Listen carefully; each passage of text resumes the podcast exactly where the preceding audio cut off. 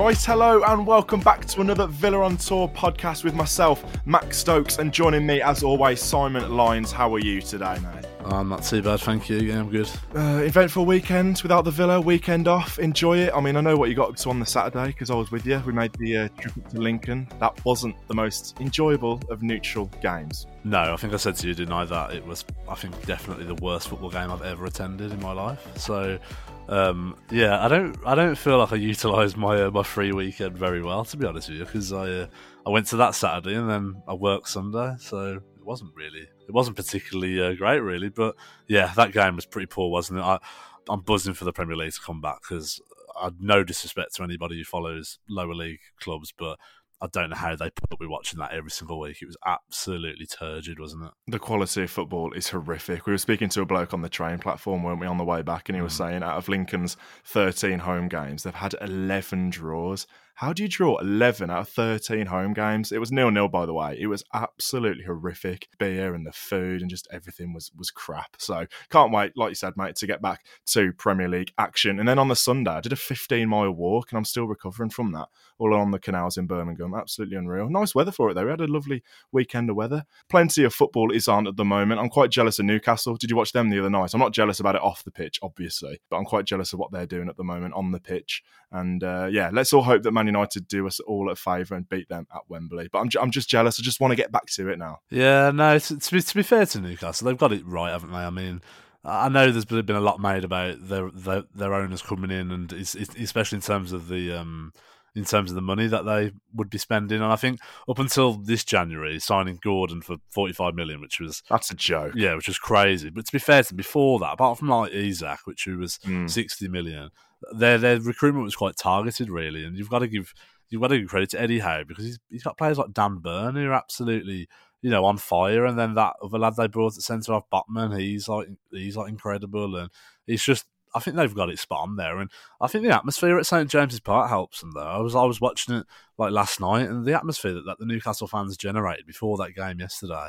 I mean, it's it's polar opposite to what Villa Park you know can be at times, and so you know, I, I, just I just wish we, we had something like that. I wish we had you know some movements going where where we could have you know flags, banners, and just to generate a little bit of atmosphere. And I know I know there's people who laugh about it, and people who say, "Oh, why do we need to generate an atmosphere?" But well, it's pretty evident for me. It goes hand in hand, uh, you know, good atmosphere, and yeah, it, yeah. it, help, it helps the team, doesn't it? It's helping Newcastle right now, and yeah, a little bit, a little bit jealous really because they're absolutely flying, aren't they? A little bit jealous. I'm very jealous. Yeah, all the all the flags and the atmosphere they've got going up there, it's really, really good, and fair play to them. But yeah, like I said, let's hope Man United do the world a favour and beat them.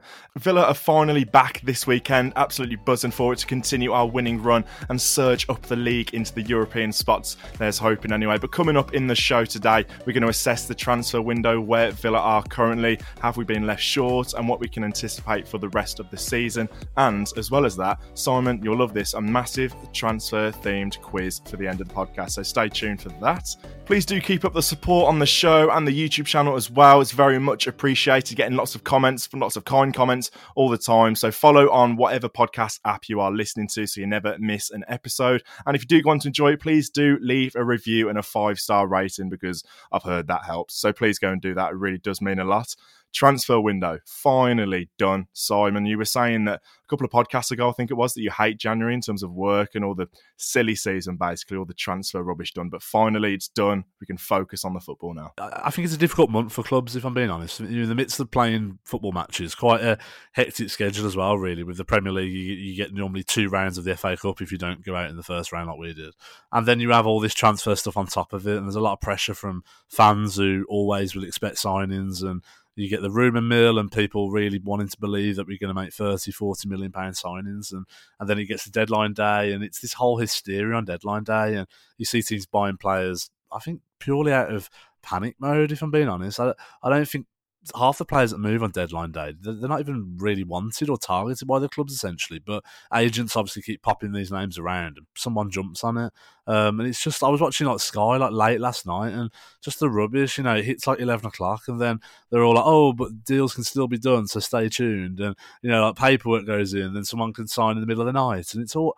I just find it all a massive, massive charade. If I'm being honest, and just I'm just so I'm, I'm always so glad when it closes because you can just focus back on on the football again, you know. And that I think the summer's a little bit different because it's spread out over you know a period of two to three months, sort of thing, and and obviously it provides that sort of um, you know provides that little distraction because you've got not a lot else going on throughout the summer because there's no football, no football, exactly. Yeah. So you don't mind it so much in the summer, but for me, January, um, yeah, I don't like it. And you know what Twitter's like; you get all these people making up absolute rubbish, and uh, yeah, I just dislike it really. I, I wish we didn't have a transfer window. If I'm being honest, I wish we could sign players all throughout the year and it sort of be like it used to be, and then there's like an element of surprise to it. No one really, no one really expects it because you know you can sign players anytime up till what was it? it used to be like April, I think it was, until the final sort of month or two months of the season. But it's never going to go back like that. But yeah, I'm not a fan of it. Let's talk about Villa then. I want to talk about the players that he shipped out because I'm actually very impressed in terms of the deadwood and cutting off the fat of this squad. Like a lot of managers have failed to let these players go. I think we let 10 players go in the end, either on loan or permanently or just released or sent them back or whatever.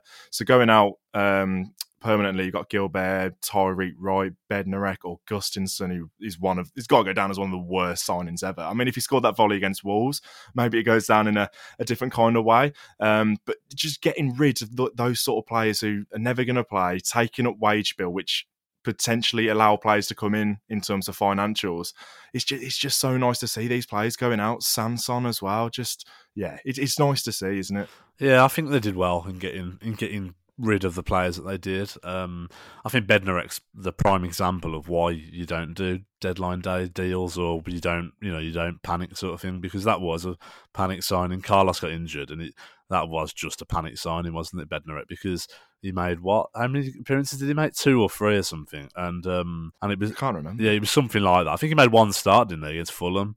He has he played? Oh, in the Premier League. Yeah, yeah, yeah. Because he's played, played, against Stevenage, didn't he? But in the Premier League, hardly ever. Yeah, no, exactly. I think he made one start against Fulham away, which was Gerrard's last game. That went well. Oh, exactly. Um, and and uh, you know, and, and, I think you know, I, am not I'm not not criticising him majorly, but he just wasn't good enough, was he? And that showed because he couldn't get in the team. Um, same with like Augustinson. I think with him, I know they brought him in as like Digne's backup, but again, you look you look at him and you think, well, he wasn't good enough. So what what what again? What was the point?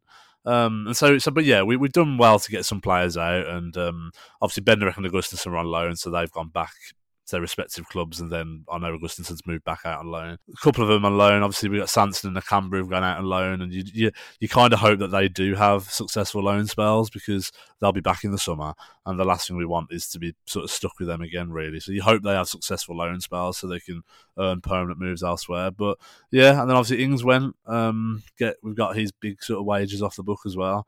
Um, so no, in terms of um, in terms of players out, I think the club have done well, done extremely well, to be honest. The, the fact is, the players we're talking about got nowhere near the Villa side. You know, Nakamba hadn't played all season, and Sanson. Well, we know the story with Sanson; he could hardly ever, hardly ever get a game with us, and so and even Danny Ings. I mean, I know he was our top scorer when he's left, but you look at his um, you look at his stats, and he rarely started the game. He only he only didn't start. He only started the game when Ollie Watkins wasn't available. If if we've been honest, and so I think the players we got rid of, um, I can't fault the club for it. I think they've done extremely well to get some of them out of the door. Yeah, frees up a couple of spaces, doesn't it? And like you said, those players haven't. I mean, Nakamba hasn't played in what, thirteen months or something ridiculous. Sanson similar, apart from the Stevenage game.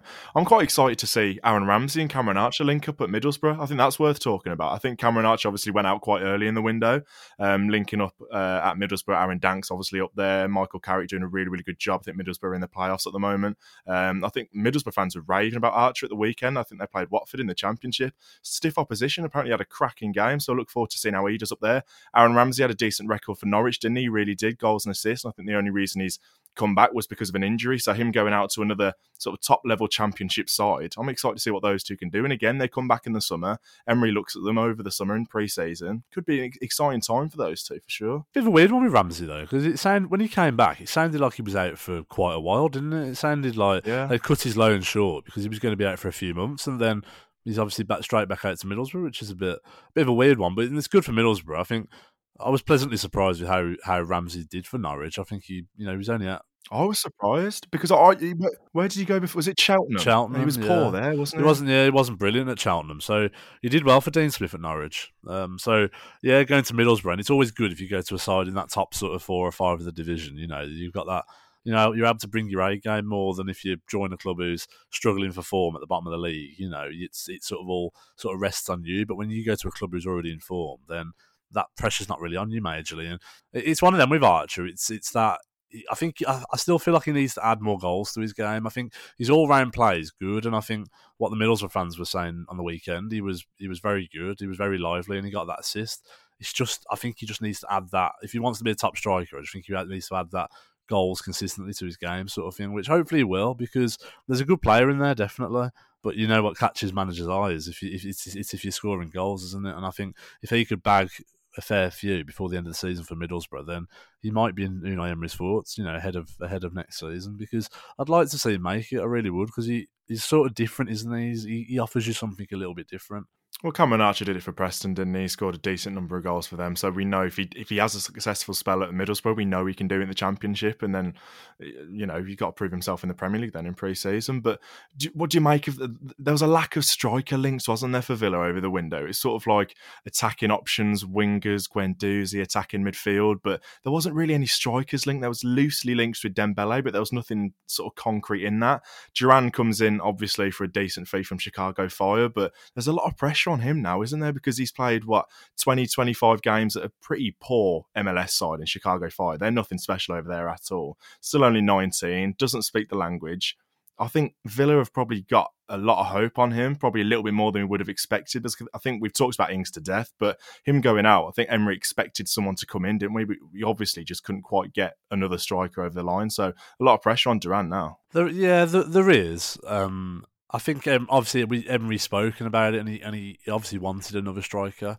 Um, but it's easier said than done now. And what you just mentioned Dembele there, but it, you have to ask the question: Is he any better than what we've got though? And that's the problem. It's not. There's no point in buying players if they're not going to improve on what you've got. And I'm looking. I think he's he's probably better than Duran though, is he not? And for three million, what what what's the point in that? But he's, you sell him for ten in the summer if he's all right. But he's not. He was. He wouldn't start games though, would he? So he's, he's another player you've ended up signing, he'll end up sitting on your bench because Ollie Watkins is. You, we only play we only play one striker, don't we? Effectively, one centre forward, yeah. and so I, I, I get what you're saying. I do understand it. And if Ollie Watkins got an injury, yeah, but I, I don't know. I think it's tough. I think the club are looking at the club are looking at improving on what we've got, and I think they're looking at trying to use money wisely to do that. I think Villa fans might not want to hear this, but the club needs to become self sustainable, and that's what the owners are trying to do. We're not in the market of going out willy nilly spending money on players that will leave six months later. Unfortunately, it's not. It's not. It's not what the club should be doing. It's not what well, it's definitely not what we should be doing if we want to be self uh, self sustainable. I think the issue of a striker, especially in January, I think it's the same in the summer as well. But in January, especially, everybody wants. One. Everybody wants exactly the one position everybody talks about in football is you always hear the quote: "We need a fifteen or twenty goal a season man," and that's great. That's all. That's all well and good, but where do you find that from when everybody's looking for mm. it?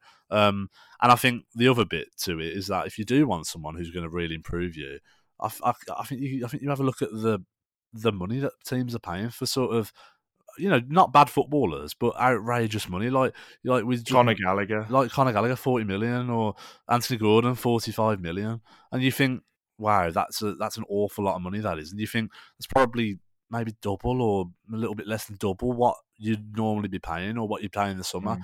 I, I, just think we've got what we've got 18 games in the Premier League. We're not in any other competitions, so it's not we're playing well, one game a week essentially. So it's not like we've got to manage uh, players' workload essentially. Um, you know, we've just paid 14, 15 million for Duran. I know he's 19 and know he's come from America. If you were being really optimistic, you could say we're challenging for Europe. You could say that because we're only a few points off.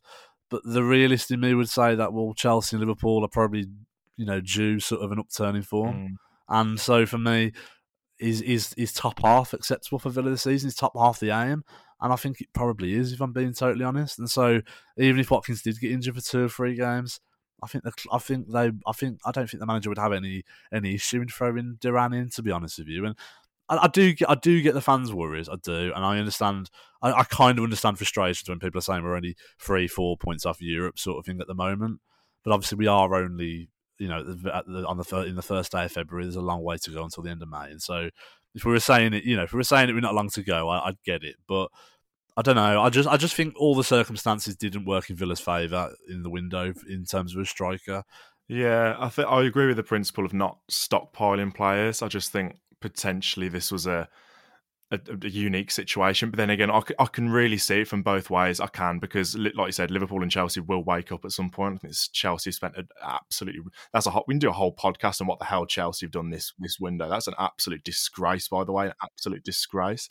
Um, but th- th- those two will wake up at some point. So yes, we are three points off, and yes, if we went all guns blazing, spending 40, 50 million on whoever, potentially it could happen. But then what do you do in the summer if we do get Europe? We've got, you know, double the amount of games next season. And I just think, yeah, it probably is sensible to just relax a little bit. I, think on, on Twitter as well, it's all out of control, absolutely out of control. I think Villa fans with signings as well, especially like a new one comes in and it's like a toddler with a toy at Christmas. Like they'll play with it for about a day and then they just want another one. And it's just like the case of being a little bit more realistic. And yeah, I, I like the strategy of only getting right players at the right time. And Villa have said that for a number of years, actually, not just under Emery. So with things going a little bit early in the window, I was slightly concerned that we didn't have a succession plan. But I can see it from both sides, and I'm not not too too angry about it. And like you said, we're out of the cups as well. I think the thing is, if we're going to be realistic, we'll talk about well, we got rid of Danny Ings, we didn't bring a replacement in, but if we're going to be realistic about it, Danny Ings would have sat on the bench for the for for say fourteen out of these eighteen games coming up. And when he does start, he's not he's not been special. No, he hasn't, and that's the thing. But so if you're saying, you know, let's let's just hope Ollie Watkins doesn't get a major injury.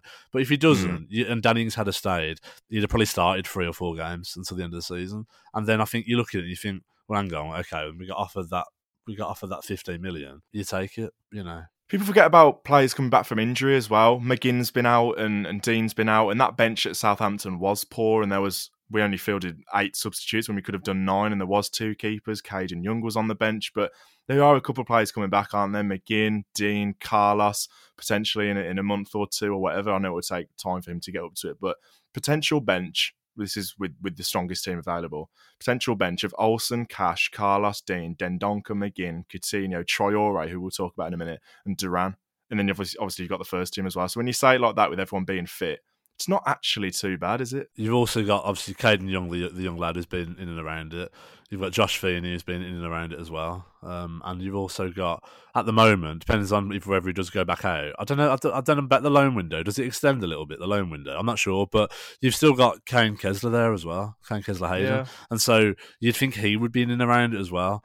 Um, and so I still think we've got enough players, and and, and anyway, we we we name. I, I, you know what you know my feelings on how many substitutes have been made in football games. I find the whole five sub rule thing absolutely ridiculous. It just feels like a never ending.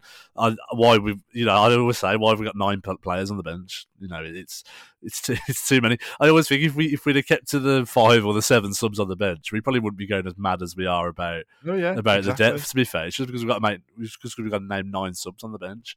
Um, but I think with those those young lads, especially if we keep uh, Kaine Kesler around, um, I, I, I, think we're all right, if I'm being honest. Let's talk about Traore coming back then. There was rumours throughout January that he might be coming back, but I, I thought he had quite a bad injury, but apparently now he's only one or two weeks away from being fit. I like him coming back. It, obviously, it's a cliche saying he feels like a new signing, but it kind of does. He hasn't been around for a while. He didn't get on too well with Steven Gerrard, apparently. And he's a winger, which we don't have. Um, I, I, liked him. He was really good on his day. Can be up and down, but every winger is. And if he wasn't up and down and he was constantly quality, the quality that we have seen him produce, he'd be an 80, 90 million pound player. So I like him coming back and he gives us that option, doesn't he? I think he was a victim of the change of manager when Dean Smith left. Um, yeah. And then also he had he had a rotten run with injuries last season, uh, Traore. He had an absolute rotten run. He was he literally gained no momentum whatsoever um, between between coming back from his injuries.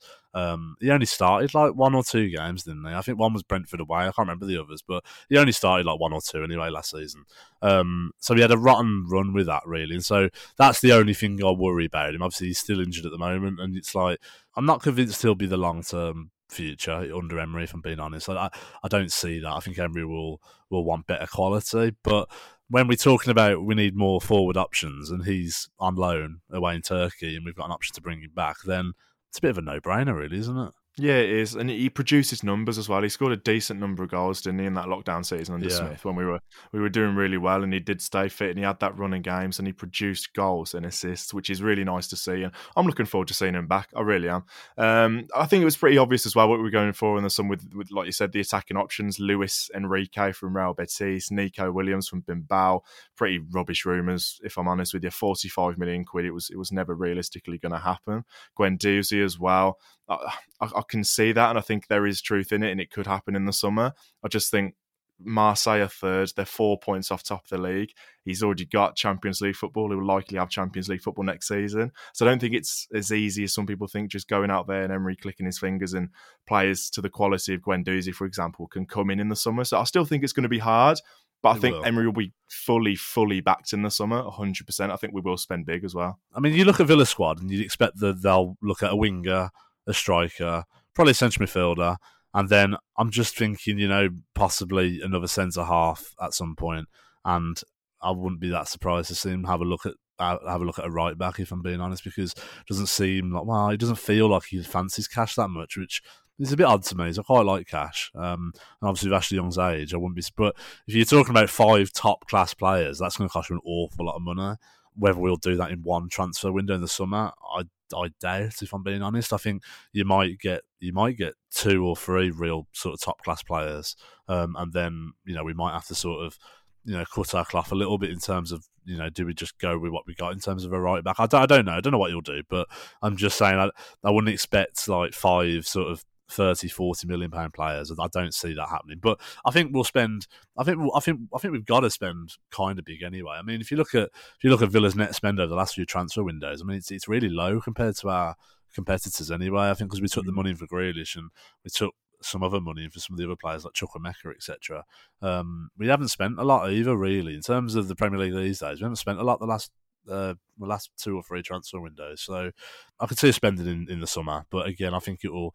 I think it'll be targeted. I think it'll be sort of two or three big signings rather than seven, eight, nine sort of bang average sort of signings. Yeah, I agree with you. I think there'll be two or three real quality ones that will improve the starting 11, and I think we will see us break our transfer record, that's for sure. Uh, An interesting one I saw this week. If Watford get promoted, it will trigger a £15 million buyout clause for Keinan Davis. Whoever signed that off from Villa needs a pay rise. That is absolutely incredible. 19 games this season, four goals, which for Keinan Davis isn't actually that bad. But 15 million quid for him. I'm rooting for Watford now. I, I still don't really believe it though. It feels a little bit too good to be No, I true. don't. It's like he's only got in the summer when he comes back. He'll only have twelve months left on his contract. Who, who in the right mind would think they're going to pay fifteen million for Keinan Davis? I don't understand that. This is Watford, and they, they are a bit mental. But but if the, if that is true, then absolutely, I'm all in for Watford now. Like I didn't really want Watford to get promoted. I'd rather somebody else come up. I've said for a while, like I'd quite like a Blackburn or a Middlesbrough Yeah. or some, something like that to come up. But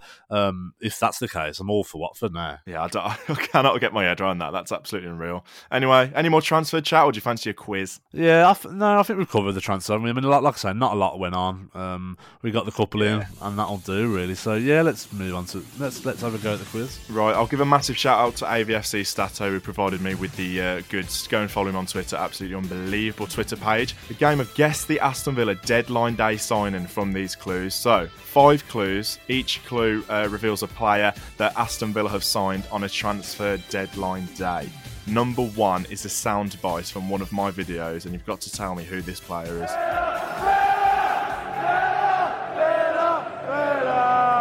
Come on, you Villa boys!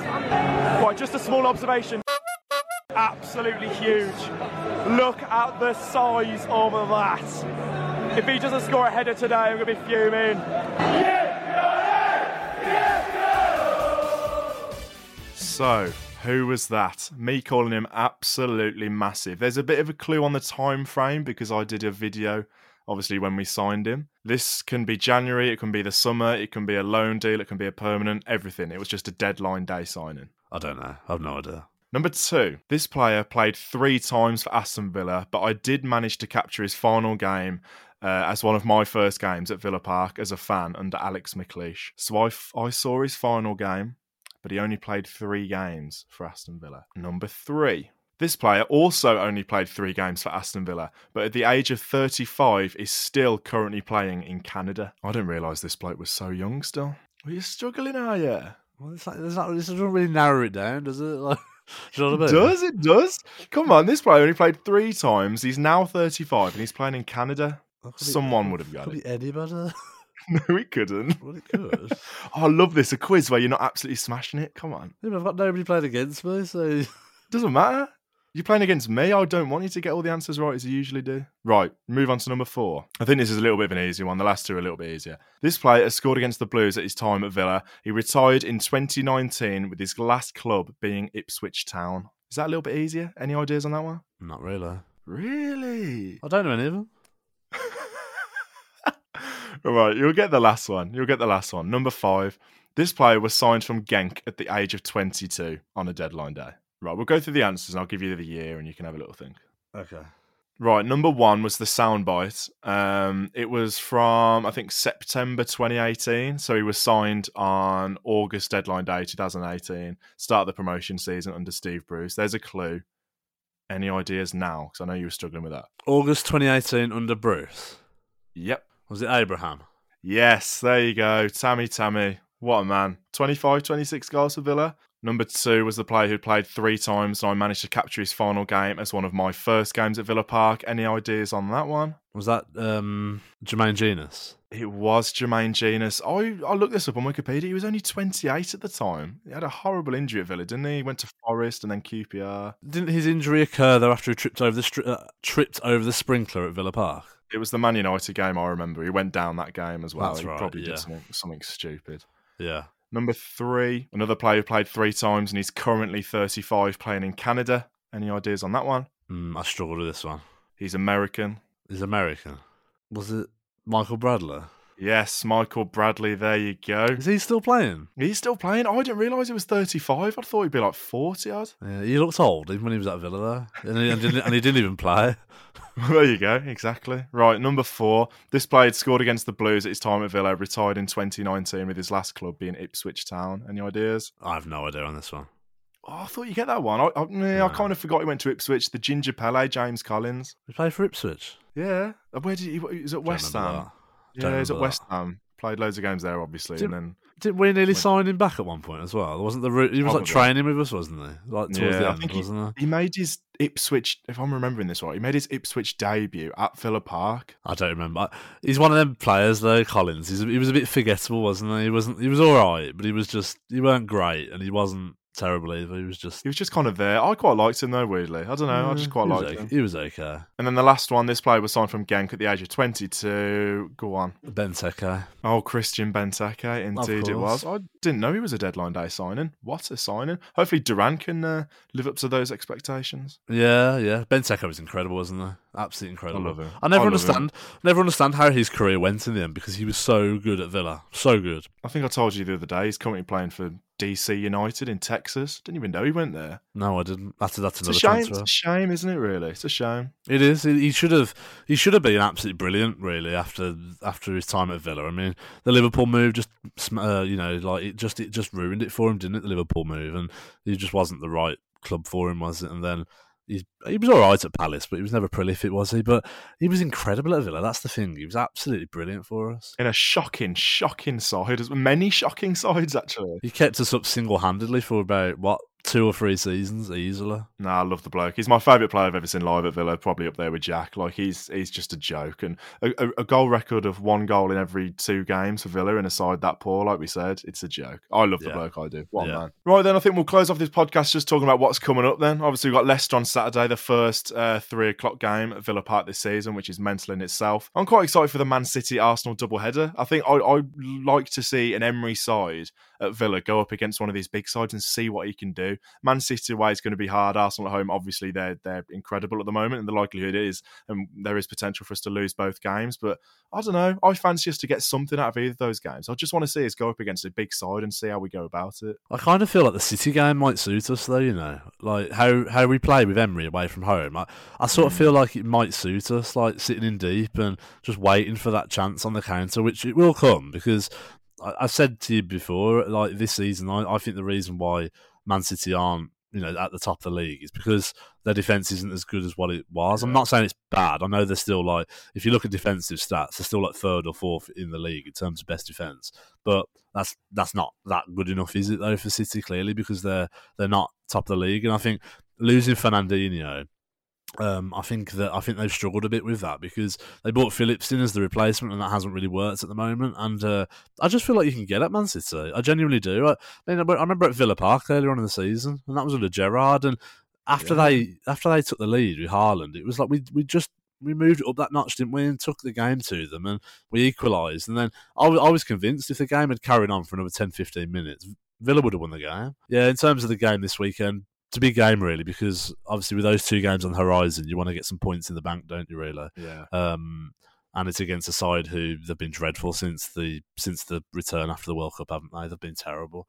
Yeah, it's a chance this weekend. Definitely nice to have a Saturday three o'clock game. Nice to have some players back fit as well in terms of McGinn and Digne and Duran will probably be in the squad. I would have thought. Yeah, I don't know. I think it's it's it's a tough one to call on Saturday. I don't know. Leicester are a side that have got decent players, but you're right. They just have been absolutely terrible by their standards this season. They, they were dreadful like, against Walsall. Though they were they were dreadful. They were dreadful the round before that in the FA Cup against Gillingham as well. They struggled and they put yeah. out a strong team as well. Yeah. So I'd I'll be honest. I'll be disappointed if we don't beat them at Villa Park. I will. I really will. I think if we want to, if we're talking about top half finish, then we need to be beating teams got, like Le- yeah. teams like Leicester at home. You got to win, haven't you? And then after the uh, Man City and Arsenal game, we've got Everton away, and I I, I like going to Everton. But I don't know, like that just worries me under Dyche as well. Because we were talking about the other day, weren't we? We were talking about who do we think is going to get relegated, and you, you, put Everton out of it, and yeah, I can see it because they've got Dyche, and he knows how to keep teams away from that drop down, doesn't he? So I'm a little bit worried about that away game. But again, it's if you if you're serious about where you want to be, it's, a game you've got to win, isn't it? That Everton game. Yeah, I feel like I wouldn't rule them out of relegation. I'm not, I'm not ruling them out of relegation, but I just think that he knows he knows how to get teams you know out of it, doesn't he? I think the only thing for Everton is that where the goal's going to come from. Um, mm. I think when Dyche was at Burnley, he always had someone to score, didn't he? he? had like a Chris Wood in the team, and he always had someone who was a decent goal scorer. But I look at Everton and I wonder who's going to put the ball in the back of the net. Obviously, Calvert Lewin has had a lot of injury problems, and um, he's not really been at the races when he has played. And then you you struggle. Then you got like Maupay who doesn't score goals on the regular. Um, and then you've got it's like Dwight McNeil. He needs to get Dwight McNeil playing and playing playing him. well. They paid a lot of money for him, and he's yeah. been like nowhere near it, has he? So um, I think it's a tough job for Dyche, if I'm being honest. I think, especially that they made no signings either yesterday. I thought there were, the rumours were that they were going to make two or three, and then they ended up making none. Um, I think it's a tough job for Dyche, if I'm being honest. But mm. I think they've got more of a chance now that he's there than that, than they had prior to that. So it just depends if they can score enough goals. But you're right, again, another game where you want to be going there and getting something out of the game, essentially. They were the only team not to spend any money in January, Everton, in the whole Premier League. So yeah, I mean, it's not it's not out of you know they want to try and like they went for it. They went for Gallagher. They went for whoever. Just no one wants to go there at the moment. But yeah, I think there'll be a better better side under Dyche. Uh, but that's at the end of Feb, so we'll cross that bridge when we come to it. Thank you very much for listening to this podcast. I think we'll wrap it up there. A nice little chat. No game to talk about. Obviously, we'll do one um, at the weekend, probably talking about the Leicester game. So do subscribe on whatever platform you are listening to so you never miss an episode. The support has been really good. So me and Simon really do appreciate the support on the podcast. So thank you very much for that. Without further ado, have a good rest of the week. Enjoy yourselves. Have a good weekend if you are going to Villa Park and up the Villa.